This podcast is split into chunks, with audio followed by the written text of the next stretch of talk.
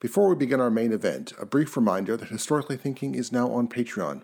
When you become a member of the Historically Thinking Common Room on Patreon, you not only support the podcast's weekly operations, from web hosting to scheduling to audio editing, you also enable us to do more in the future.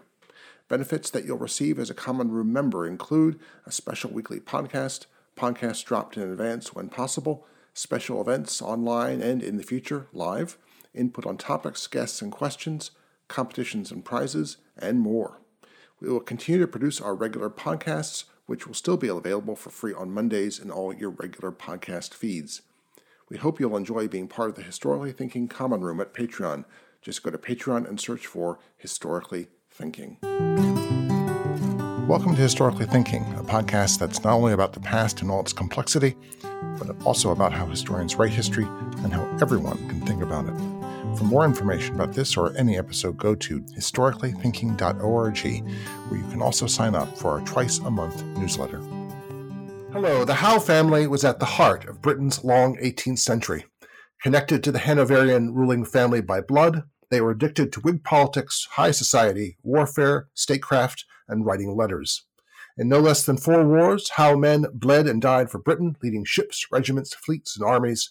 While at home, the women of the Howe family engage in the politics of supporting and furthering their family's ambition and position. With me to describe the Howes and their importance to Britain and America is Julie Flavel, author of the new book, The Howe Dynasty The Untold Story of a Military Family and the Women Behind Britain's Wars for America. It's a book based on hitherto overlooked or unconsidered sources, providing us with both an exciting narrative and a comprehensive reassessment of this important English family. Julie Flavel, welcome to Historically Thinking. Well, thanks very much, Al. I'm really thrilled to be here. So, I always said I always said that the Howes are connected to the royal family by blood. Mm-hmm. Uh, but let's begin by setting out the chronological sort of beginning and end points. When does your story, when does your narrative begin, and when does it end? And what had the Howes been up to the point of this beginning? Okay, yeah. Well, the Howes, I mean, anyone listening now, they're going to know from the American point of view, the Howes are best remembered for two of their men, Richard Admiral Lord Howe and General Sir William Howe, who were the commanders in chief of the British Army at the start of the American Revolution. And they were an English aristocratic family with their roots in Nottinghamshire. They had a seat at Langar Castle. The dynastic head had the title of Viscount um, and this all sounds very grand, but the Howes were actually minor aristocracy.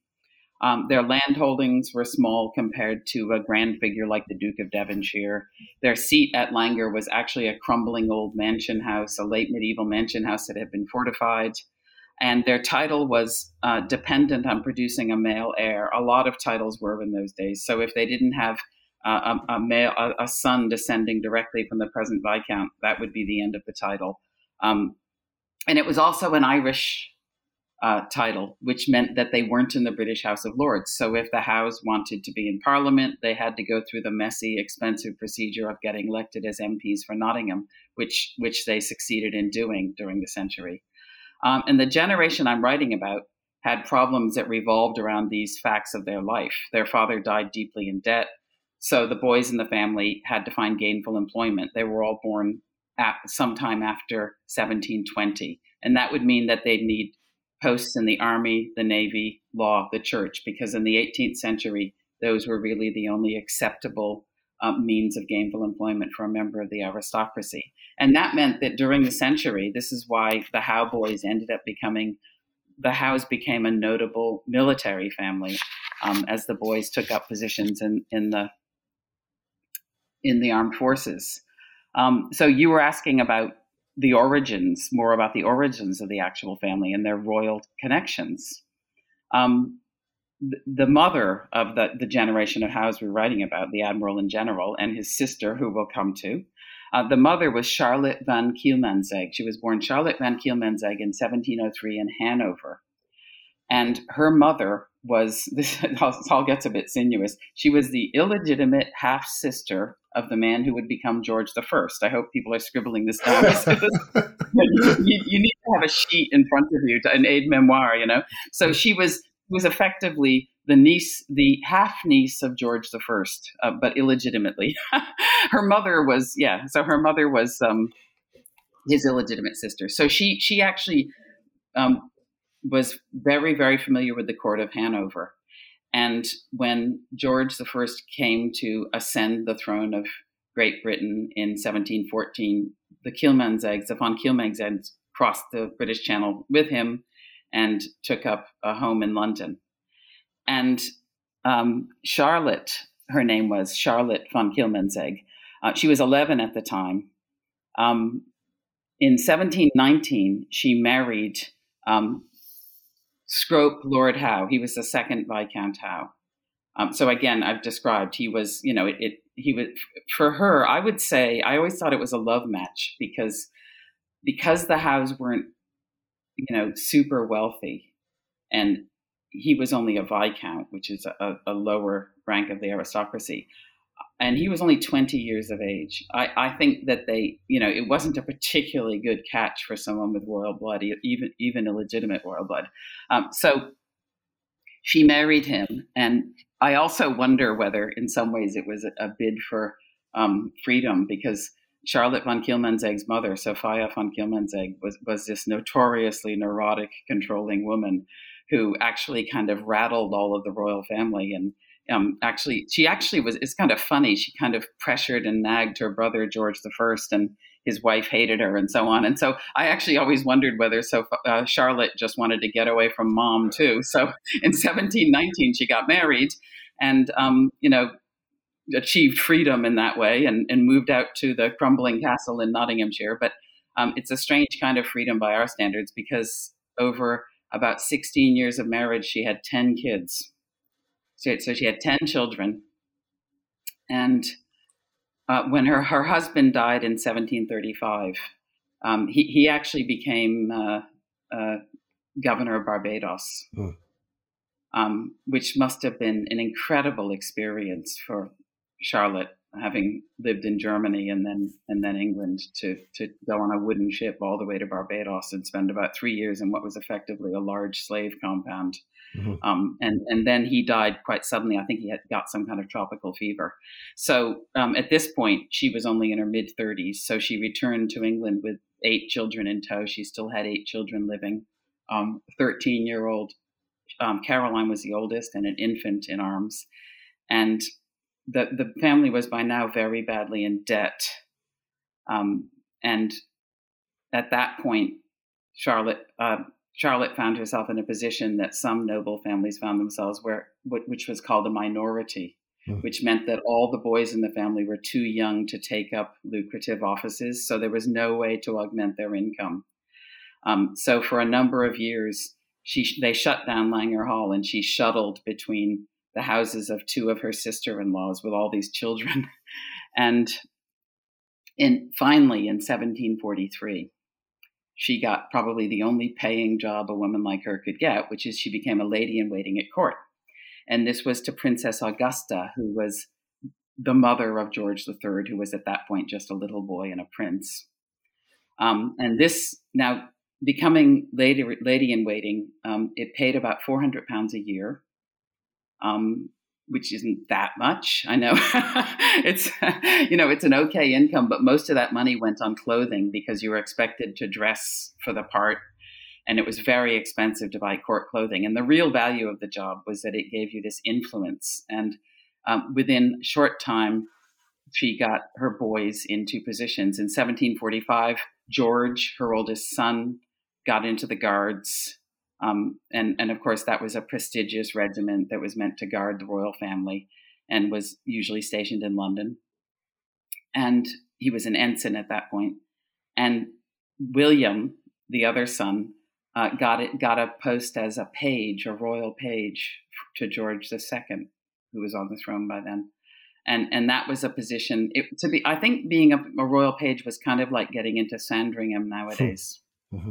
Um, you, you, learned riding skills. You learned all sorts of skills that would be useful for an army career. You got paid a small amount, and it was often given to boys from wealthy, uh, sorry, from aristocratic but rather poorly off families. Mm-hmm. So William got this army training and then went into the army. It, so, it, it actually um, reminds me of something like um, It's also it has a, it has the characteristics for even for the impecunious um, aristocrat it has the characteristics of uh, sending your kid off to be apprenticed. You know, which mm. lots of even gentry people did. Just when you've got eight kids, uh, it's a lot cheaper if you can get one of them apprenticed so someone else feeds them and yeah, that's get out exactly of the house. Right. You know. Yeah, yeah, yeah. It, it's like it's like paid boarding school. Yeah. yeah. or something. That's right. Yeah. So, yeah. and that's something that hadn't been known about William too. That he served at court when he was a young man. So, right. So George, when George went into the guards, he really the, the War of the Austrian Succession was ongoing at that point. Um, so he went to war pretty much right away. But he, um, but I, I, it is interesting, and you point this out. He did go to war. Um, hmm. The hopes of the, the very slender hopes of this family are riding on him.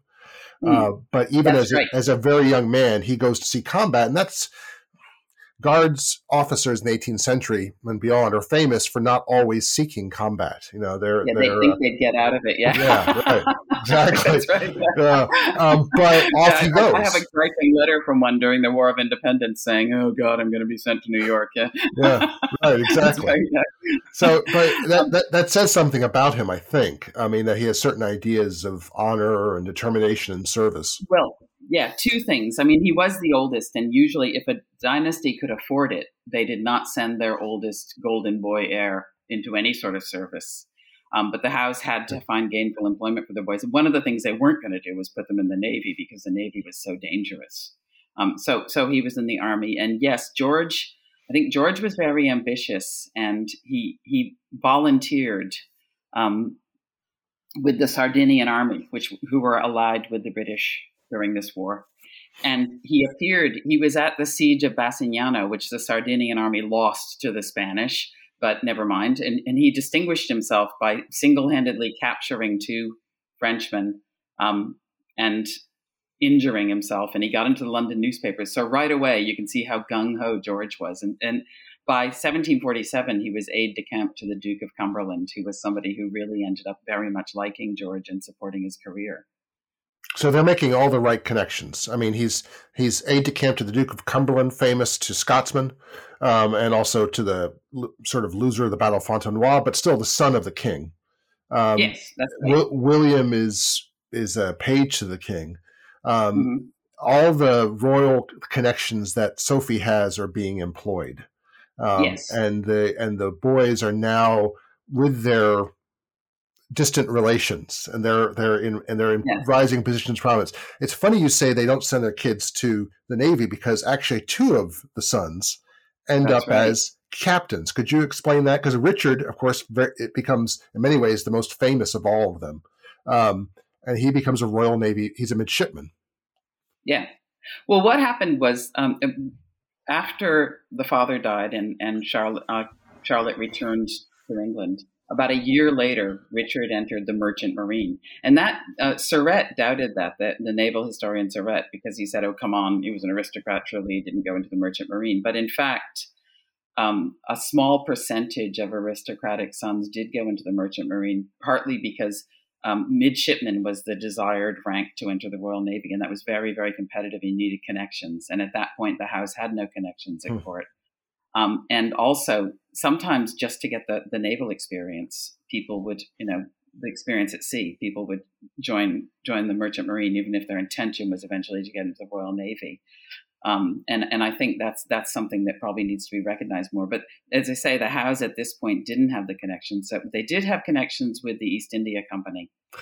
Um, so so Richard um, started out as an ordinary seaman, and it, within a couple of years, he got into the Royal Navy, but again, as an ordinary seaman. He wasn't a midshipman. Wait, wait he was an ordinary seaman? Yes, that was his title. Yeah. Really? Wow. Yes. yeah, and, and, he wasn't. I mean, and, and and I think you know I always say about Richard, you you really could say he was kind of self-made. I mean, if he was any good, for starters, there was no strong, there was nobody really pushing him. You know, his family did the best they could for him. They got him experience, it, it, and it makes uh, all the stories of his um, his seamanship as a sailor in the War of Independence and after makes sense when you when you revealed that to me, because you know yeah. f- famously he personally uh, led the way in a small boat to the upper head of the Chesapeake Bay in August of 1777. Um, mm-hmm. He had really good practical skills. He could tie a knot. Uh, yeah. he's not your normal. He's he is he has horny hands. I mean, he must literally have yeah. had horny hands. Yeah. Oh yeah. yeah. He he really was very much a very very experienced seaman. But then and, and but then amazingly, Thomas Howe stays in the merchant marine, or at least in the east in the East India Company merchant. Yeah, marine. that's right. Yeah, um, he he didn't he didn't make the jump into the Royal Navy, and and I actually don't know why that was, but I mean, I wonder whether it comes down to money again, I, because you know, yeah, because in the merchant marine, of course, wasn't considered to be gentlemanly simply because if you became a, a, commander of a merchant marine ship, you were you invested in your cargo, so you were a trader, you were engaged in trade, and of course that you couldn't really properly be a gentleman. But I, nevertheless, I think, I, I think that's one of the ways to become a nabob is to become is to be an East India captain. I mean, you're yeah. making. I, I I don't know. I have to look for the figures, but I think you could make a considerable percentage on the cargo that you're shipping back in your ship from, yeah. you know, Bombay and Calcutta at the time. Yeah, yeah, and of course, I found in, in my research, uh, much as I like to think well of all the families I study, that Thomas ended up done being done for smuggling at one point in the 1760s. So. he obviously tried as hard as he could. Well, you know, it's it's a it's a long line of people being indicted for smuggling, and the or it must have been almost irresistible when you're on the other side of the planet. Eh? Those yeah. days. and so, uh, you know, as as John Hancock would explain, the law is just so complex. You know, it's really hard yeah. to avoid being, you know, indicted for smuggling. Yeah, we'll, we'll give him the benefit of the doubt. Yeah. yeah. It's all a misunderstanding. So, but let's talk about let's talk about the daughters because this is where your research really uncovers lots of stuff. So, uh, Caroline in particular, yeah, um, yeah, and uh, the, let's go to their, her education and how she marries and and sort of marrying strategies amongst the Howes because this is really important uh, to every aristocratic family and their future. But first, yeah. first Caroline's education. Yeah, well, Caroline, um, she actually the, the oldest of the house was was a son named Scrope who was born in 1719, and he died when he was about eight or nine years old. So Caroline had had an older brother, and then she was the second. So she became the oldest sibling. So she was big sister to them all, and she was the person who I'm, I'm I talk about a lot in my book because I used her letters very heavily to write the book. And and she was she was a very dynamic, interesting person. Um, she she liked a lot of um, she liked a lot of boys' sports. I know she fished. I know she bowled. I just found out the bowling green's been uncovered out, out in uh, Langar. Huh. Some archaeologist dug it up. she liked to play chess. She was very competitive, and and she rode with the hunt, and that that wasn't unknown uh, for, for women to do that in the 18th century, but she was actually the only listed member of the Belvoir Hunt hmm. um, at Belvoir Castle in, in the century, the only woman on the list. Um, so, you know, so she was, and, but she was also intelligent. And the, the issue of women's education in the 18th century, it actually, it actually kind of deteriorated since the Tudor era interestingly. In the Tudor era, it was considered prestigious for aristocratic women to be very well educated, to know all sorts of languages, and so on. In the 18th century, there'd come to be a dread that a woman who was overly educated would be hard to marry, too brainy, put off the men, or whatever, not seem biddable enough. And so the view was that what women needed was social skills and the ability to manage a great household. And that might mean, you know, decorative skills like languages, dancing, music, perhaps art if there was any ability, and then the ability to do, to do household accounts so that they could, you know, manage the fa- the household the the finances. Um, and and you know, in extreme situations, the Duke of Argyle had a notorious view that one language was enough for women to speak. So he didn't teach any of his daughters a foreign language, and the only um, lessons they got were from the housekeeper who taught them needlework and accounts. so you know that, but that was kind of extreme. Usually, people tried to give their daughters a few of the social graces, but Caroline, um, by contrast, understood Latin, Italian, French, Uh, she studied Greek much later in life. She loved math, which was something Ben Franklin commented on. He said, I think that's a little unusual in ladies when he met her. And she read very widely. Um, you know, so she read Pope, Shakespeare, Aeschylus, Thucydides, um, Homer, and and she also liked to read travel literatures. She read novels, all kinds of things. And in fact, um, it, she she actually declared very at various times in, in her letters that she wasn't at all musical and she couldn't draw to save her life. So what she was good at was these more cerebral things. Um, and, and I think that the fact that she was good at all these things and that she felt comfortable with it shows that, that the household she grew up in didn't discourage female education. They, they probably encouraged it. Um, they weren't worried about having a brainy daughter.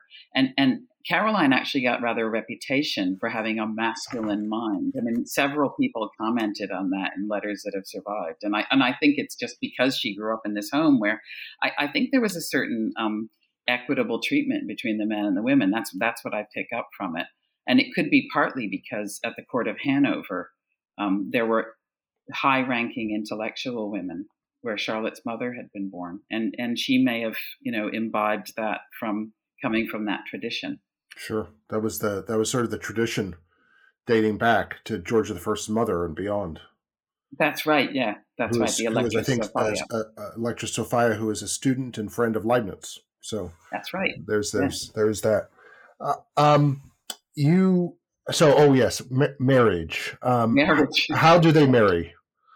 well, I know when, when you when you, you, you asked me about this, you wrote "Marrying Well: A Guide," and yeah. I thought that's a guide.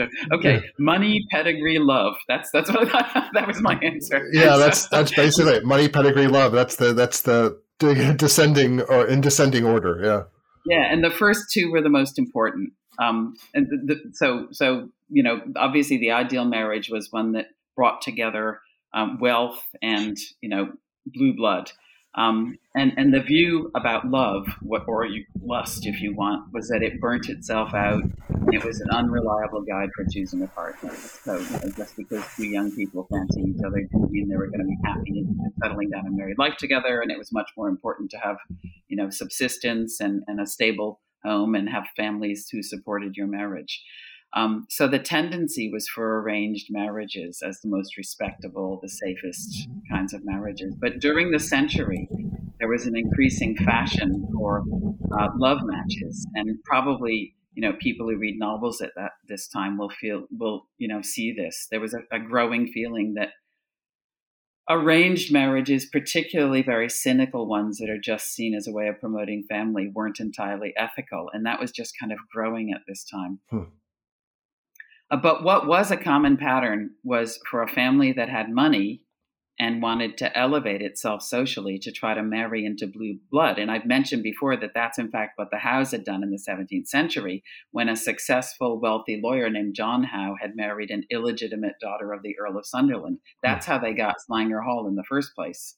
Um, and they, he married Arabella Scrope, and so he married into noble illegitimacy, and and that uh, that um, projected the Howes into um, the, the, gentry of Nottinghamshire, and they eventually acquired a title. And, then, and um, they married into Hanoverian illegitimacy. So illegitimacy right, is yeah. illegitimacy is always a, there were even other Howes who married Stuart yeah. illegitimacy, but it's a cheap, it's a cheap way of getting royal blood is to find an Ill, some illegitimate blood. Yeah. Well, connections mattered so much at that time. I mean, any any connections you had, people just worked them and worked them. But but the the the um the sisters-in-law of um you know Charlotte, the, the Howe girls, the you know the aunts of Caroline and Richard, they they the oldest of them, Mary she was a, a maid of honor at court, and she managed to maneuver herself into a marriage to the Earl of Pembroke, who was ancient and he'd been married about three times before.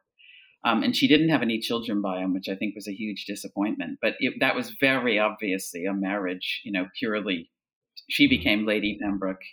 For a while, she provided presided over Wilton Hall, which is a fabulous place, and and uh, she remained um, a courtesy title of Lady Pembroke for the rest of her life. Uh, by contrast, the younger, her younger sister Anne, eloped with one of the Mordaunt family, Colonel Mordaunt, and the mother wouldn't talk to her for a while and then gave up and forgot about it, you know, because she was just absolutely not going to marry uh, just for advantage. So, um, yeah, you see that uh, Caroline would have seen all of this growing up, the whole, you know, gamut of reasons for marrying, watching her aunts mm-hmm. um, finding partners and so on when she was just a little girl. Um, and her own marriage was to um, a, a, Buckinghamshire landowner whose name happened to be Howe, because it is quite a common name. Um, eh, but he was no relative, John Howe. Um, and he had a lot in common with her. He, you know, hunted and, and uh, lived the country life. They were very much country aristocracy. The um, you you say at, at one point uh, should should find the reference. Oh, here it is. What a shock! Um, you say it's how important it is to reconstruct a private place. Let me read that. Say reconstructing uh, the private places and spaces occupied by the extended Howe family, both male and female, restores to the women the significant roles they played in the family fortunes. It also recreates the world brothers actually lived in and knew, removing them from the narrow context of military camps and parliamentary politics that has served as a backdrop for their appearances in every previous history. Um, what are these private places and spaces, and what does it mean to reconstruct them? Yeah, okay. Um, the, the purpose built public buildings, which are common now, were a phenomenon of the 19th century um, people didn't build houses of parliament, they didn't build council buildings or whatever, administrative buildings. Um, and the House of Commons, um, as you'll know, was was actually existed in an old chapel, the Chapel of St. Stephen's, which was part of old Westminster Palace. And of course, Westminster Palace was a, a, ramshackle collection of buildings, really. It wasn't a coherent palace. Everybody remarked on how scruffy it looked. so, and, and so the House of Commons used to meet in, in what had been a chapel. And it burnt down in 1834. And that's when the present House of Commons, House of Parliament, that's so iconic, was built. So people uh, met in clubs, they met in private homes, which would probably be more or less mansion houses or palaces. Uh, and they, they even met at the racetrack. The Duke of Grafton, when he was prime minister, famously used to have political meetings at Newmarket. and, and so, as a result, a lot of politicking took place in private or relatively private spaces. Uh, so it'd be the country homes or townhouses of aristocrats. And of course, the organizers for all this were the women who presided over the households. They were the political hostesses. So, for example, Lady Georgiana Spencer, she was a very close friend of Caroline's, and they had um, uh, they owned a, a, a, Spencer House, which is still in London. You can still visit in London. It's one of the few actual palaces left in London. It's quite neat. And they had several country places at Wimbledon and, and at Althorp, which is still there, of course, because the Spencers are, she's an ancestor of Lady Diana. Um, she was a very close friend of Caroline's, as I said, and her daughter, the famous Duchess of Devonshire, they were very important people to get to know if you wanted to get an entree into, par- into politics. Um, you know, just getting invited, getting to know them, and getting invited to their homes. Um, and they had these huge homes, and they had a lot of money, so they could entertain on a large, grand scale. But Caroline, Caroline didn't. After 1770, she lived in a townhouse in Grafton Street in London, and it was, you know, it was a Georgian townhouse, very nice but small compared to Spencer House.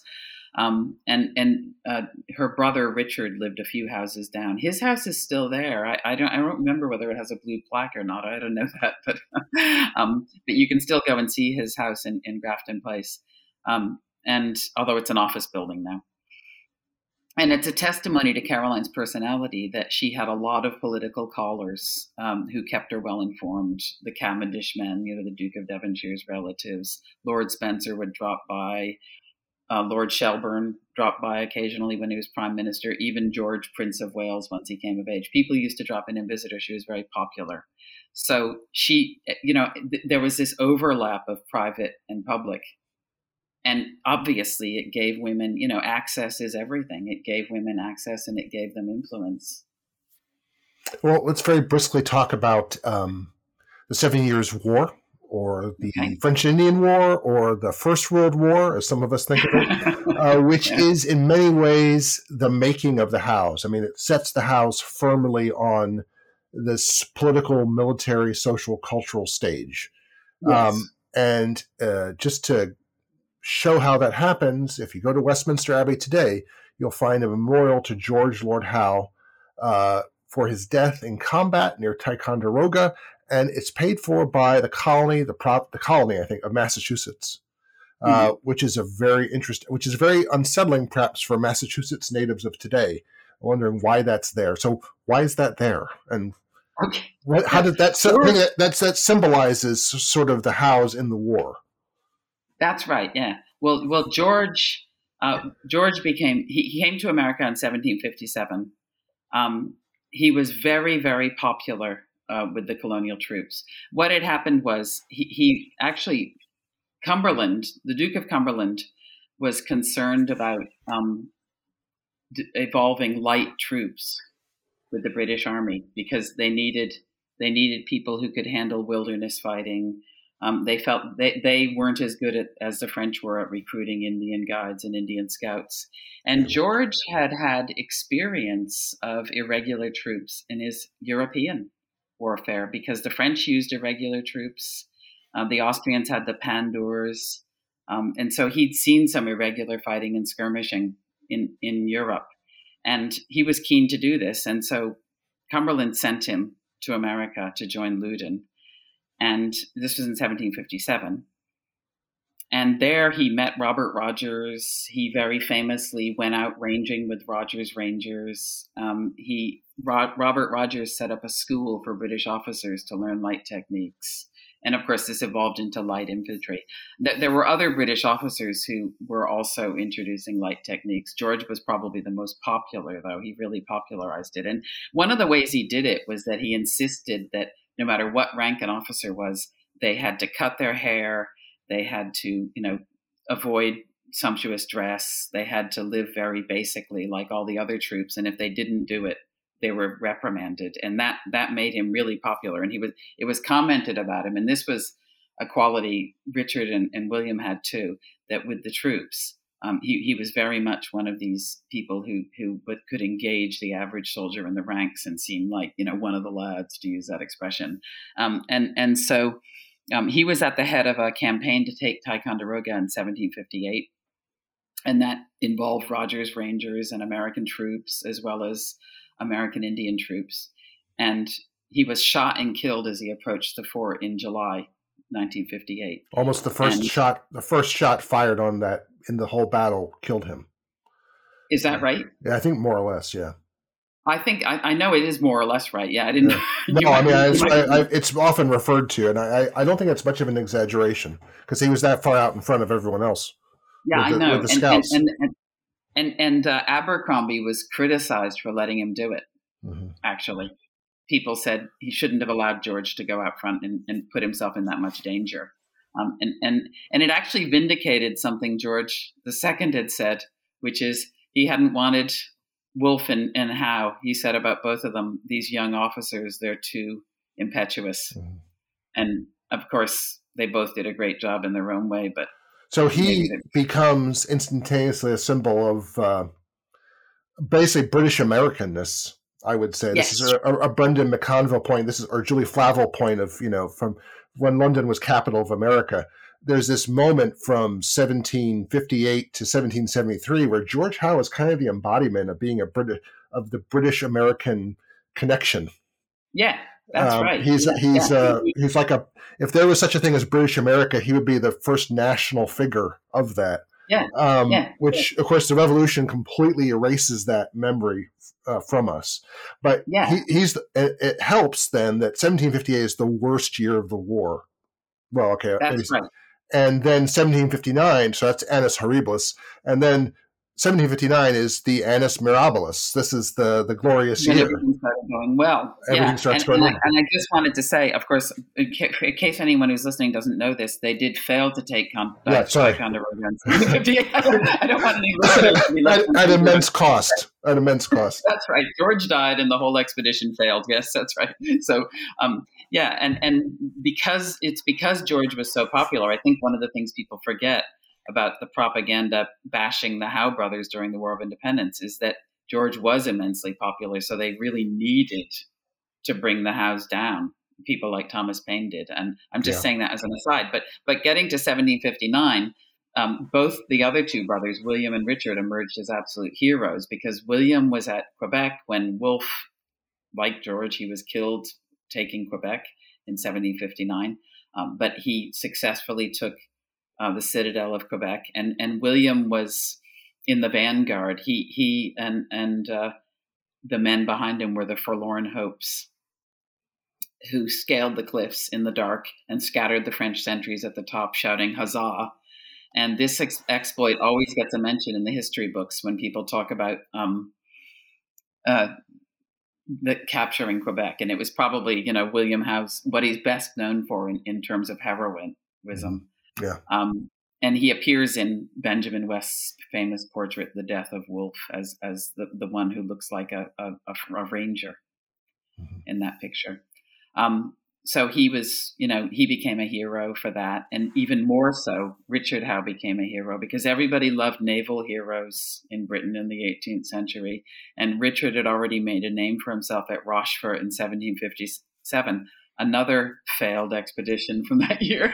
it was a string of them, but but Richard distinguished himself because he managed to edge uh, his wooden boat right up near a fort at Rochefort so that the, the artillery in the fort couldn't hit his ship of war and, and blast it and forced it to surrender. And the other British commanders were watching at a distance on their ships and saying he was crazy. So he made a big name for himself as a real daredevil. And then at Quiberon Bay in 59, um, he, he, would, he made a, a name for himself again, chasing and wrecking three French vessels. And the French, in that battle, the French were stopped from sending reinforcements to Canada, and that sealed the fate of French Canada. So there was William capture, capturing Quebec, assisting in capturing Quebec, and Richard in, in making sure that you know reinforcements couldn't reach America. So they, the yeah, the Howes really had you know positioned themselves as you know fighting men who stood for Anglo America. And they are the darlings of the popular press and of Yes. their of their aristocratic circle. Um, Yes, it's, it's true what you say. I mean, there's not an American probably fighting in the Continental Army who doesn't know who a Howe, Howe is. Yeah, Um, it, it's we'll, right. we'll get to that, but it's a tremendous propaganda and political coup to be able to have William Howe as the leading an army in America, given the given the strength of that name. Um, Yeah. Let's talk briefly about uh, politics um, because it's often there the Howes in American Revolution are always described as Whigs. So we should talk a little bit about Whiggish politics. Um, I think we can't do better than to talk about the contest of the three earls, Oh, right, yeah. which is Yeah. one of the great, one of the great, one of the great, many great 18th century political sort of incidents in which the Howes are involved. Um, so, what was the contest of the three earls, and what does that tell us about Whig politics? Yeah, I, I probably doesn't cover Whig politics in glory, really. But- It's okay. It's, it's a political business. yeah.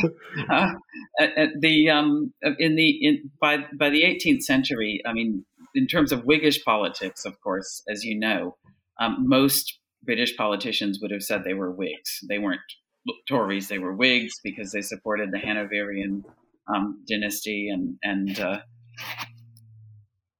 and and so most said they were Whigs, and, and Tor- Toryism, even as late as 1760s, Toryism has a whiff of Jacobitism, a That's whiff, right. a whiff of the st- bring the Stuart, the king back from across the water, that kind of yeah, stuff. pro- you know. probably unfairly, but yes, Yeah. they did. They still had a whiff of that. Um, but the Howes, um, you know, so they were they were good Whigs. Um, they were friends with uh, high-ranking, well-known Whigs like William Pitt, the Earl of Chatham, and the Third Duke of Richmond. Um, but in the contest of, of the three earls, by this time, I have to say, uh, William was in Parliament. uh, for Nottingham, and uh, Richard was in Parliament for Dartmouth. So they thought they'd get a third house son into Parliament. And this was partly through Caroline's maneuvering because she was friends with Lady Spencer. The Spencers wanted a candidate for Northampton. Um, and they decided Thomas was their man. And, but two other earls also wanted to capture this because you know if you could get if you could get MPs into Parliament and, and control their vote, then you know if you could get a, a block you could have an enormous amount of power and influence. So um, the Earls of Halifax and Northampton were also vying for this with their candidates. And, and they spent eye-watering amounts of money wooing the voters. And you know, a lot of times people think of this as you know the voters were kind of pushed around, but in fact, if you read Trollope novels, which are at the tail end of this practice, you can see that people kind of enjoyed it. You know, what did you do with your money? You know, and this it's like the voters expected to be wooed. Yeah. And, and so, this so is these three people said, speaking from personal experience, is like an Iowa voter during the caucus. You know, uh, yeah. uh, it's like you you know that you're like for a brief moment you're kind of a celebrity. You have very little power, yeah. but you have you're like celebrity. You can get something for what you're doing. Yeah, that's right. And they expected to be given something. And so, so, so all three girls would have open house and, you know, wine and claret flowing freely and meals. And one of them, I, you don't know how much of this is apocryphal stories, but one of them was said that when, when they came in, a waiter, a, a butler presented them with little handkerchiefs and inside was a gold coin. Mm. so so anyway, they were doing very well. Some of the some of the bribery would involve buying things from people, you know, so you'd, you'd become someone's best customer to get their vote or something. So they spent so much money that at least one of them, I think it was Northampton, never really recovered his finances and ended up going to the continent uh, to live. Um, and in fact, I have to say, it was through expenditure like this that the house father became so in debt. I was going to mention that, you know, that, that because he spent so much on an election. Um, so when when the contest was finally over, it was it was uh, it was sorry when it was finally decided it was contested. And that meant it had to be thrown into parliament to decide who'd actually won. So then all the bribery went to london and it was mps who were being wooed and wined and dined at these people's houses. And in the end thomas was elected to parliament through this glorious method. This, this was this was after he'd kind of had to quit the east india company because he'd been you know found smuggling. So he went to a more honorable perhaps more expensive. So, uh, yeah. so this uh, this shows us though what's beautiful about it. it shows the Howes right at the heart of the you know, this vicious game of 18th century politics. Even when everyone's on the same sort of so many people are on the same side, it's you know it's yeah. cutthroat and spendthrift. Um, and as you said, also Caroline is at the heart of this. I mean, yes. littered geographically even in her apartment. So let's um, let's talk about Carol. Let's back to Carolyn and sort of we've talked to we've talked about her political influence. She's she's knitting all these Whig grandees together. Uh, mm-hmm. She's really wheeling and dealing from her townhouse. Um, but let's talk about what she also was reading and also her gambling, which is a, this will take us to Benjamin Franklin eventually. Okay. Yeah. yeah. her her reading list is important for the American Revolution. Her reading list. Yeah, I mean her interest in science, her interest in mathematics. This is oh, this is yes, imp- this is right. this, this is important for what, for what happens later. She yes, because she liked reading Royal Society papers. Exactly. And of course, that helped link up to Franklin. Yeah, yeah, yeah. yeah he, he, I think he found that quite amazing. Yeah, and uh, she well, she, I have to say, she became a widow in 1769. Mm-hmm. Um, and she was 47. Um, her her husband died quite suddenly, and and so now she was in a very good position as as an 18th century woman because she had an independent income. Mm-hmm. Um, she was too old to have children, so she wasn't going to be pestered by matrons who wanted her to marry this person or that person. She could run her own life. She was a respectable matron. She was given more personal freedom. Although it's interesting to me that she went to visit a friend of hers from the Royal Society, John Raper, a uh, Matthew Raper, sorry, and her sister disapproved of that. In this, she was in her late forties, and I think that kind of irritated Caroline. She was saying, "Oh, you're going there alone, going there without chaperone." so even, I mean, it shows you what it was like uh, then. I'll, but she I'll, did still have. She was able to just move around and do what she wanted more because she was older, she had the money. There's a paper I just uh, read. I think it was in history in History Today. I'll I'll put in the show notes about the. Uh, the rather sometimes lurid uh, sexual allure of m- middle-aged women in the 18th century. So that mm. I, I, wonder, I wonder when I read that part of, of what you're, I wonder if that was p- part of the thing. There's, you see, yeah. the, the, divorce cases. There's lots of speculation about the. Uh, anyway, we'll put it in no, the, that'd be we'll interesting. the show yeah, notes. Because I think that's right. Yeah. I think that's exactly right. Yeah, I, that I'd be interested to look at that. Yeah. Um, so now she um, she could do what she wanted. So, in, uh, from what I see in her letters, she started to gamble more. She never was a, a, a, foolish gambler, but she did like to gamble, and she would sometimes say, "The bank's a bit empty today" or something. she loved to gamble. It one of the favorite favorite places to gamble was the salon of Princess Amelia, who was the aunt of George III. Um, she was very popular with Princess Amelia, who also liked to ride and loved dogs and so forth. What did she gamble on? I mean, she'd gamble on the horses, of course, but what what else did she? she did she Cards. gamble cards? What kind of cards did you play? Um, cans, I think, and uh, and uh, I'm I'm not really a card player, so I can't. Well, I had to look up. You mentioned some of these. I had to look them up, and I think uh, I got a historic book book of 18th century card games because the rules are now so obscure and. Is it Macao? Yeah, there's one, there's one with a really odd name, and, and, and, and I think yeah, I, have looked them up too, but yeah, I've kind of forgotten. Now. But uh, and trying to understand the rules, the decks are all different too. So that's Whist. Whist. Whist, of course. Proto Bridge. Yeah, yeah, yeah, that's right. Yeah, I think she yeah. gambled on chess too, didn't she? I mean, she gambled on. She's like a good gambler. She'll gamble on anything. I think she did gamble. I think you chess. said. Yeah, I, I, think I read it. You, you told me that, so I think. yeah, yeah. She, she, I think she, she. I think I remember her mentioning in letters winning money off people. Yeah, like like Lady Spencer's brother on one occasion, and so on yeah. and so forth. She liked to brag. Actually, she would brag about her winnings. So that's why you But she never. She was never completely crazy about it. Lady Spencer was a compulsive gambler. Huh. And, and and Caroline would try to give her advice, and she'd say, "Look, um, don't think that you're going to get to the table and start losing and then stop because it's not going to work that way. she would give Lady Spencer this advice. She said, "Just don't start if you can't control yourself." But, um, but anyway, yeah. So now she she she patronized the opera, um, and she joined something called the Ladies Club, which wasn't actually a club for ladies. It was the only club. It was an experimental club that both men and women could join. Hmm and it was considered kind of risque by some people. They said, "Oh, well, this shows what's happening with women these days. Are going out and dangling about at these clubs instead of staying at home and looking after their families." But you know, um, Horace Walpole was a member, for example, um, and uh, so she she uh, belonged to that. And they played cards, they danced, and so on and so forth. The Duchess of Devonshire showed up sometimes at that. So she was free now to do what she wanted. Um, and I guess that brings us up to her games of chess with Franklin. Yeah. So how, how did Benjamin Franklin show up to play chess at Caroline Howe's townhouse? Well, um, it's the only the only time Caroline appears in the history books is uh-huh. in the context of these games of chess with Benjamin Franklin.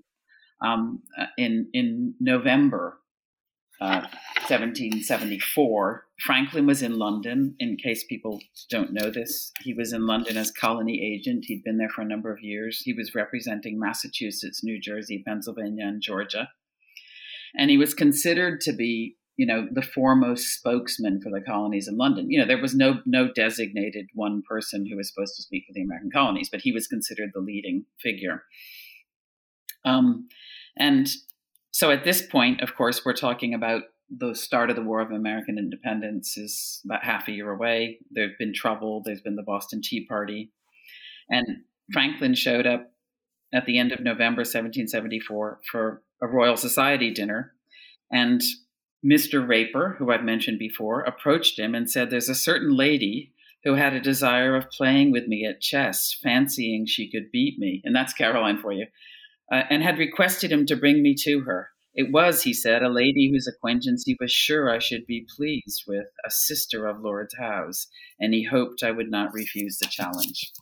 So Franklin, I, I, thought that was a typical way for Caroline to put it. He did show up eventually, and he really liked Caroline, and so they started playing chess fairly regularly.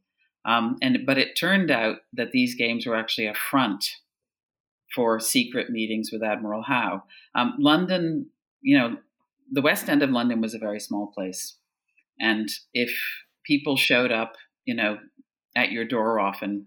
People did notice, and Grafton Street's a very short, um, straight street. So people got used to Benjamin Franklin coming and going at Caroline's house. Um, and he certainly would have noticed because he was a bit notorious by now. So on Christmas Day, after having come for games over and over, Caroline suddenly said to him, Would you like to meet my brother, Admiral Howe? And he said, Yes, I would. And then came Admiral Howe. Um, well, who was and, a door, two doors down. So is there, yeah, that's right. Where's he living? Yeah. yeah. yeah. Well, you know, this, it's funny, this story got around London afterwards because there was a rumor that their houses were connected by a secret door, uh-huh. which wasn't true. But it fascinated me that in the early 19th century, Londoners were still aware that these secret talks went took mm-hmm. place, and it was kind of a fake news thing. Yeah, you know, there yeah. were these stories about it and stuff. You know, what the Howes got up to, the mysterious Howes you never knew about them. Um, so Admiral Howe put it to Franklin that would it be possible for him to write up some kind of terms that the Americans in Congress might be willing to accept um, that that would maybe stave off the slide to war. Um, and what Ad- Admiral Howe was doing this on behalf of Lord Dartmouth, although he didn't tell Franklin that at the time, because at that time Lord Dartmouth was the only member of the cabinet um, although North was with him on this a bit, but he was the only member of the British cabinet who was seriously looking for some kind of peace formula in order to avoid using a show of force to end unrest in the colonies. And of course, Congress wasn't really coming up with any the terms they'd accept. They were much better at coming up with ringing pronouncements of what they didn't like, and that was causing a big problem for anyone in London who wanted to, you know, come up with some kind of peaceful peace formula. Um, and and uh, it hasn't been known how Lord Dartmouth lighted upon Lord Howe to approach Franklin because Lord Howe didn't appear to have any connections with Dartmouth, as far as historians have known, and that's been commented on before. But but what I found out by focusing on Caroline, and this is where your interest in family history goes, is that she was a connection with Lord Dartmouth. Mm-hmm because she belonged to a charity which Lady Dartmouth was active in. And she knew the Dartmouths through that. And in fact, um, very shortly before Franklin, she her first invitation to Franklin, she'd been in the Dartmouth home visiting a sick baby. And that might sound like a funny connection, but the doctor of the baby was Dr. John Fothergill, who also approached Franklin separately for a peace formula at about the same time. It's a sm- London is a very small town. And, and this fits in with the private spaces and for, for politics thing too. Exactly. So so here's Caroline showing up to see the sick baby. For she's you know she's she was treated as a, a head of the the Howe family in many ways, um, and there's Lord Dartmouth there, the problems in America, and Fothergill shows up, and he you may know about Dr. Fothergill. He was very much involved in trying to, um, you know, manage how the Quaker. He was a Quaker, and he was very much involved in how the Quakers should, you know, manage to try to stay neutral during the War of Independence. And he was very concerned with the whole business, and he was sympathetic to the American cause. So there the three of them were, and there's no doubt in my mind that she's the link, and she's the one who said, "Well, you know, it's possible that you know my brother might be interested. You know, I could approach Benjamin Franklin, and my brother might be interested in getting involved in this. And a military man would be a good idea for. He, he's a military hero. He's a admiral by this time, I think. Mm-hmm. Uh, he's a yeah. member of Parliament. Um, yeah, those are, and uh, yeah, he's not part of the government which is also good. That's exactly right. And and there were and, there, and he's a hero in America. And yes. and there, the idea floating around then that some people wanted or were hoping for was that some kind of commissioner could be sent to America. This was before the fighting started, and just yes. talk talk about things. So of course, it never happened, but that's what they were thinking about. So we're running out of time. I, I promise you, will be done in an hour. And whew, okay, uh, but you don't have to be too but yeah. But let's let's uh, let's very briefly um, with we fast forward to where we know the Mayo House uh, from the American Revolution, the a very common thought is the Howes were Whigs who were opposed to the war, and therefore William Howe was almost a traitor to the king and to the royal cause. He uh, won all these battles and never won the war because he never seized the advantages that he had after the Battle of Long Island, after Washington's retreat across the Hudson, after Washington's retreat across the Delaware, after Brandywine. All these times, the Whiggishness that we've been describing, this is just prevents the William Howe from striking the death blow to the American cause. And and Richard's culpable too, however, because they're brothers and they're Whigs, and there you but. William was always took the more blame. Yeah, William always takes more blame. So, yeah. what do you have to say to that briefly? Okay. well, well the, the, the, idea. I mean, obviously, pe- people thought it was going to be an easy war to win. Yeah. And the Howes were in command before the French had come into the war, so they had the best chance of winning. Um, and I also think, I mean, of course, if you write about a family, you get to like the family, you want to say good things about them. But if you're a commander in chief and you don't succeed, you're going to be criticized, and you're going to be criticized forever, and that's just the way it is, you know. But but the idea that that they would be soft on the Americans um, in order to, you know, somehow bring them to a bargaining table, as you say, it actually smacks of treason um, it, it's an incredible idea. They knew the French were waiting in the wings, and and the Howes hated the French. I mean, they really did.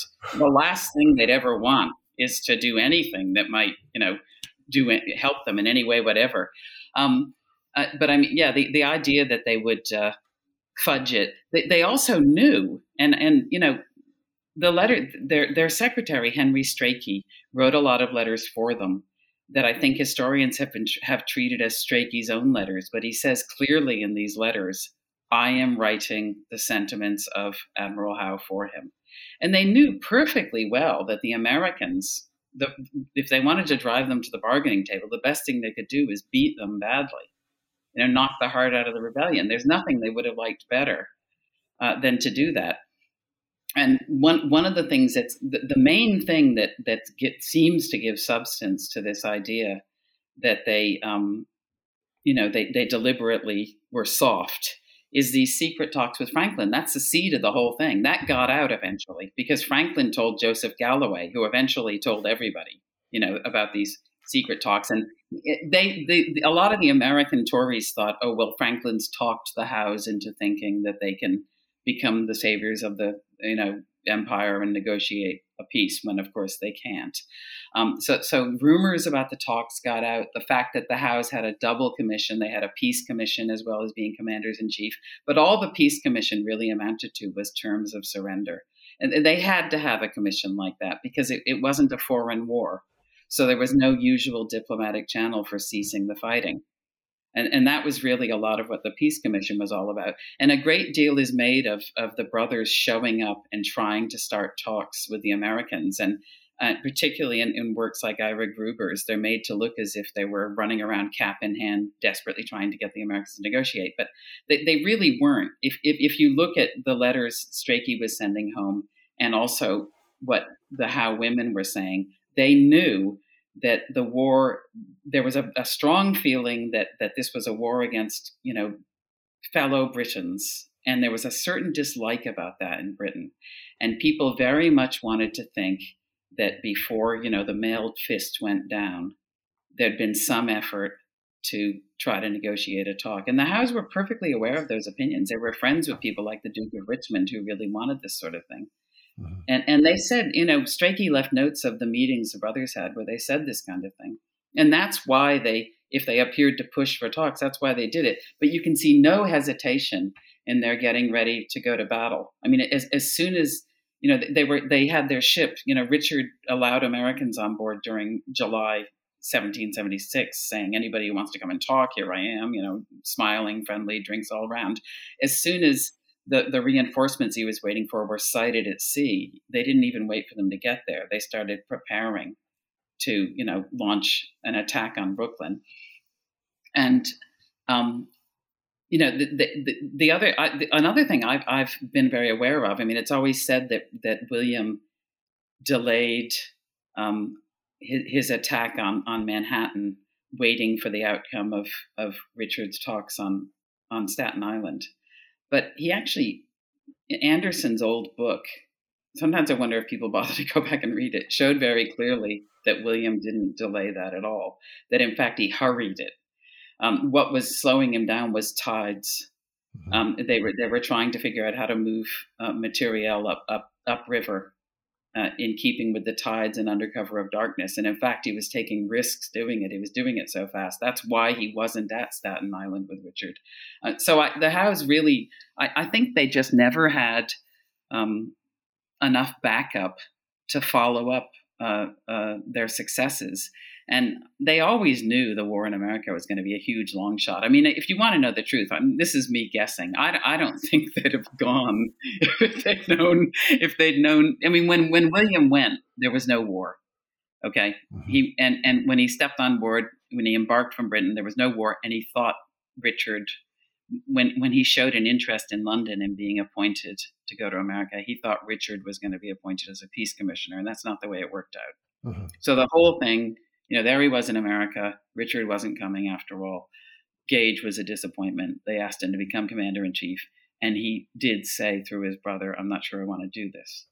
Um, but you know, there he was. So, but I, I think he would have been overjoyed to, you know, draw Washington out and beat him. You know, as, I think I, I try to argue in my book. What do you think? Oh, I, I, I found your view very persuasive. I've never I've never bought all these. I never wanted to buy all the psychobiography stuff. Uh, yeah. Uh, Bunker Hill. This um, and it's uh, the other thing that you. I mean, it's very helpful. The whole background that we tried to lay. I just tried to lay out um, going up to the Caroline's meetings with Franklin to show.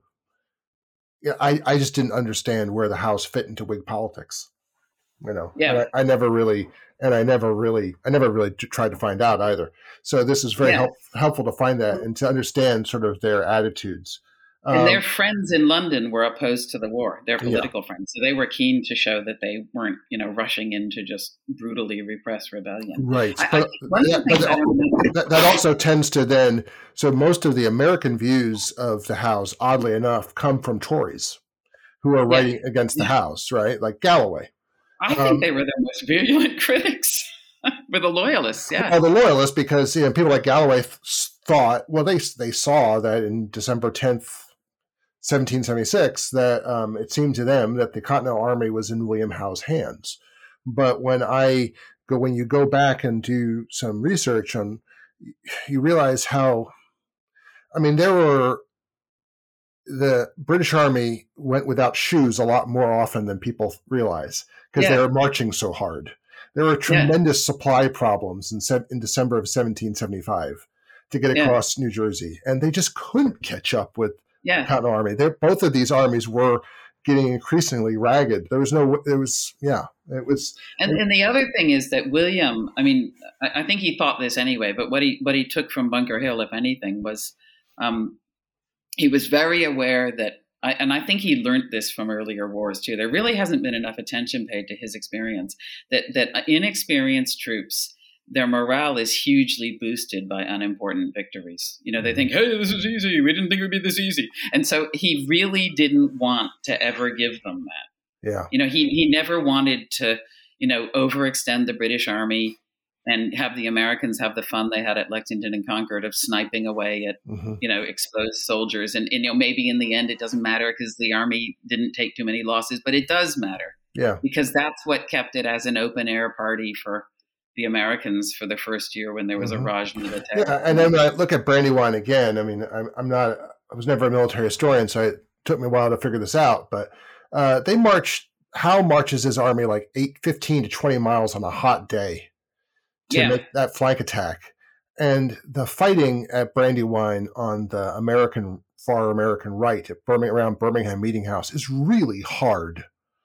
Um, yeah. There are veterans of uh, going back to Fontenoy, people who've been at Dettingen and uh, Minden who say this was worse than any of the German wars. Yeah, which is saying yeah. something. I, I, don't think that's that. I it have to you have to as an American historian you have to go back and read about those battles that you don't care about, like in Germany, to yeah. realize that that's a serious thing. Um, yeah. And so both the British are fought out. I mean, yeah, they, that's right. They, they they collapse exhausted where they a lot of them the last sort of battle line where they were fighting. Um, so hmm. um, again, so all these things that where he snatches uh, defeat from the jaws of victory, it's just not true. Um, yeah. it's, it's not true at all. Yeah, I think that's right. And and there's there's so much luck in warfare too. And and I think unfortunately, I think the poor commanders in chief who have to experience all this, I mean, it must be an immense amount of frustration in the job. Yeah. so, and and so there is, you know, there is that element of bad luck, weather, and so on and so forth. Yeah. And amphibious operations are absolutely notorious for that, and yeah. that was something the Howes knew a lot about. You know, well, we don't have time to get into all these details. We don't have time to get into, you know, Mrs. Loring or um, even how we Richard. Mrs. Loring briefly, if you yeah, want. Well, let's talk about Mrs. Loring briefly. Yeah, uh, famously, let me let me quote some. Po- let me read poetry here. Sir William He. Sir William he, snug as a flea, lay all this time a storing, nor dreamed of harm as he lay warm in bed with Mrs. Loring. Right. Okay. Um, that's popular amongst loyalists as well as patriots. Well, that, yeah, Mrs. Loring. I mean, that that's you know, I talked about how the Howes' character had to be dismantled; it had to be destroyed um, during the revolution by the people who hated them because they were supposed to be battle-hardened veterans, but they they were remade, particularly William more than more than Richard, as, as effete aristocrats who you know couldn't who were you know sipping cold champagne and watching the battle from far off and that sort of thing. Um, and and and part of a, a, central character in the remaking of William was Elizabeth Loring, who supposedly was his mistress. And you know, as you said, it, it I always said it in the book. I compared it to Samson and Delilah. You know that she's. Mm-hmm. You know, he, she saps his vigor, and he's too busy yeah. lolling about, or, well, lolling about in bed with her rather than getting out and fighting, which of course is ridiculous. But, and, but I mean, I, I actually went into um, the the book thinking, okay, I'll dig up some stuff on this woman because you never hear anything about her other than she's supposed to be a flashing blonde. That's it. Um, and she gambled. And I thought I'll, I'll try to find out more and write something you know better, and maybe it'll be a juicy chapter. And instead, I came up against what a few other historians like John Alden have found, which I started wondering if it was even true because mm-hmm. there's so little evidence for their their actual affair. There's just tons and tons of gossip, um, and what I did find out, bothering to, um, you know, look up some details about her family and her children, is she supposedly began the affair with William Howe when he arrived in Boston in May 1775. But in fact, she was four months pregnant then, and she did she had the baby in October 1775, and the baby was named after um, the governor of New Hampshire. John Wentworth. His name was John Wentworth Loring because John Wentworth was a refugee in Boston at the time from New Hampshire. And Mr. Loring, the baby's father, had worked for John Wentworth in, in a customs capacity. And so, what I'm coming down to here is that the Wentworths knew the Howes and they knew the Howes in London. And this, this is what you get from looking from a family perspective. I only found this out by looking at some letters involving Fanny Howe, William's wife, in Sheffield Library. Hmm. Okay. So that means that what people are proposing is that William Howe took as his mistress a woman who had a chance of being introduced to his wife if she should ever go to London. That really isn't what most people did in those days. You know, they didn't make mistresses out of people who moved in their own social circles. Uh, furthermore, as I say, the idea that she had an affair right away while she was pregnant um, and she also, her uncle was a physician, and he'd saved William's life during the Seven Years' War, or William thought so, because he William arrived in Boston after the siege of Louisbourg with news his brother George had died, and he fell very, very ill. And he he said Dr. Lloyd saved his life, hmm. and he his her husband, the notorious Mr. Loring, the complacent husband, had served at Havana with William, so he was a brother in arms. So if you actually look at, it, you know, you recreate people's lives, it's a ridiculous idea. I mean, I suppose by, we all know how biology works. Maybe she was his mistress, but it was a he was really throwing caution to the winds there. You know, mm-hmm. she's a really unlikely choice, and so it just seems to have been a rumor that started up, and, and it's mainly based on the fact that everybody in New York City hated William Howe while he was there. The, the loyalists did, and he seems to have liked Mrs. Loring, Mr. and Mrs. Loring, and he gave Mr. Loring a job. And I, mm-hmm. I wonder whether some of it was that he spent more time with these out of towners than with, you know, New York gentry. Does the um, rumor um, can, can you trace the rumor back to New York City during the war? Yeah, I think that's when it started. Okay. I, I've never I've never heard it in Boston. I've never. I, I, it could be that somebody else has, has found anything on this, but I, but the, to me, the rumor seemed to start over the winter of 1777 when he was when William was in, having these angry exchanges with Germain about how many troops he was going to get. Um, he was getting nipped at by Washington, and he was sitting and waiting and waiting and waiting. And he doesn't seem to have been very good at that. And he did seem to do a lot of gambling and drinking.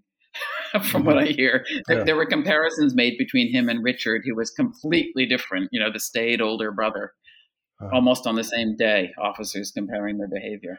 Um, uh, and I think loyalists, you know, were angry because they expected it to have been easy, what we've talked about.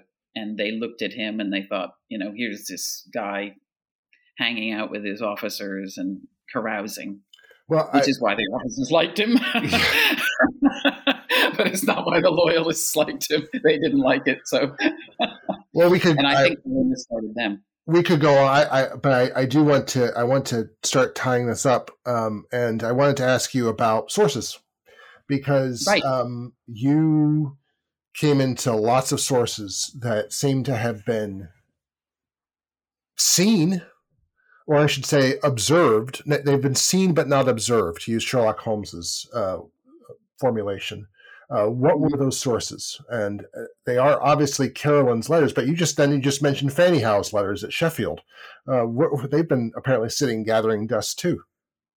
Yeah, well, there isn't a collection of Fanny Howe's letters okay. at, at, Sheffield. There, there, there are Wentworth letters. Wentworth, and her name oh. appears and she's mentioned in them. Okay. Um, and that's partly because I'd, I'd worked on the Rockingham papers before. Uh-huh. Um, so so that was my lead into that, and and there were there's also the Diary of Lady Mary Coke, some of which is um, published, but a lot of it isn't. And the Howe women are mentioned a lot during the war years in her diary. It's really fascinating. So did you did you work out? Did, so did you start looking at for collections of families that you knew knew the Howes and then look for their papers? Is this what you were doing? Sort of like were you working sideways as well as trying to use all the sources related to the Howes? I tried to do that. To be honest, there must be other Caroline Howe letters around because she she was such a letter writer, and I did find um, some of her letters in the Palmerston papers, um, and, and there must be others elsewhere. I did follow up. Yeah, I mean there there are letters of her um, her brother-in-law John Colet at, at the Huntington Library. I don't think anyone recognizes that that's who he is, but but I hmm. went there and had a look at those, and he mentions her. Um, yeah, I mean, the, her letters to between, with Lady Spencer were the center of the whole thing. Um, but then, having used those and looking at it from a family point of view, the other thing that enriched my studies was going to Ann Arbor and realizing that there are a lot of personal remarks made in in papers like the Germain papers. You know, if you read them differently, if you if you don't quit focusing just on the war and think, well, what's in here in terms of what's going on in London and what he's complaining about and so on and so forth, you find material there. And the other thing was the Strachey papers, which have been a fantastic source. Uh, some of them are in Ann Arbor, but the, the letters of Jane Strachey um, in in the um, Sussex archives they're they're wonderful and they're they're almost completely unused and and I've I've you know got into them as much as I could. This is Jane Strachey is the husband of Howe's uh, the the, the wife the wife, the wife of, of the Howes' Secretary. Personal secretary. Yeah, yeah, that's right. So she's a more more of a middle class figure, upper middle class figure. So so for um for lay people and for aspiring students, how do you go about discovering these things? Do you say, okay, this Strachey fellow I'm going to go find his letters. And how, how do you discover these collections? Um, it's we're we've gotten so comfortable with uh, collections of letters these days. People aren't used to having to even track down the fact that Caroline Howe, no one's collected her letters all in one place. So we have to collect, go to the, all the people that she sent them to. That's that's new for some people. That's uncomfortable. How do you go about Yeah. doing that? Yeah. Well, well, the way I got into the Strachey papers was that you know I went to the William Clements Library, and um, the Strachey, you know, the Henry Strachey papers are there, and, and they've just acquired more of them. So that was a chance to get into his letters, and he had letters. There were letters of him to his wife too, and um, there I learned about Jane Strachey's letters in England Okay. in an archive in England.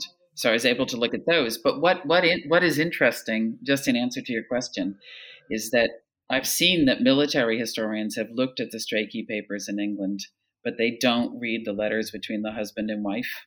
Mhm. So I'm not sure it's so much a question of digging up collections as how you look at collections nice. because it's a big mistake to do that because you know the army knew um, civilian writing often has military intelligence in it when it you know loose lips sink ships right? I mean they they used to read people's private letters to make sure they didn't have military intelligence in them. So even if you're a military historian it is look worth looking at someone's letters to their wife and there's a lot in them. You know there really is and i think it's just looking at things differently and with a wider lens. You know if you look at people's whole lives and you know you were talking about writing about families. If you write about families it's much more holistic and you know the things you pick up in a dragnet like that but it's a lot more work you know to reconstruct people's lives like that so that you're looking at how they really do see things yeah. Um, and, and I think I think and you know just on a final note that re- the, the the letter William wrote to um, Germain's in, in from Philadelphia saying I'm quitting. Um, a lot of people because that's in a collection where the letter he's responding to isn't available.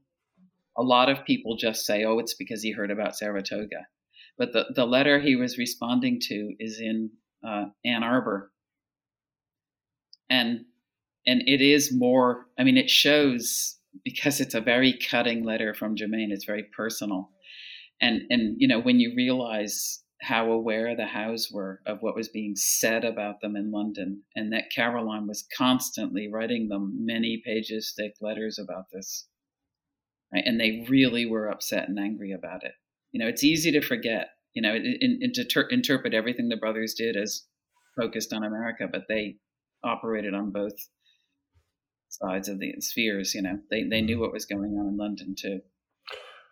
um, families. Uh, you must have thought a lot about the family as a sort of social organism in the course of, Yeah. of, of writing this.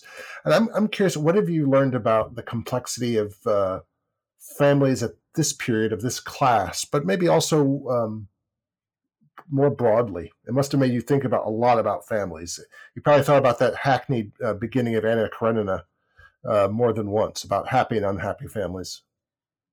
Yeah, I I I know, I, I know that quote. Yeah, that that family happy families are all alike. And Yeah. Uh, unhappy families are all different, and something like that. yeah, I, I- you know, I I actually am not sure I buy that quote. The reason being, the reason being that I think that happy families people don't analyze what works.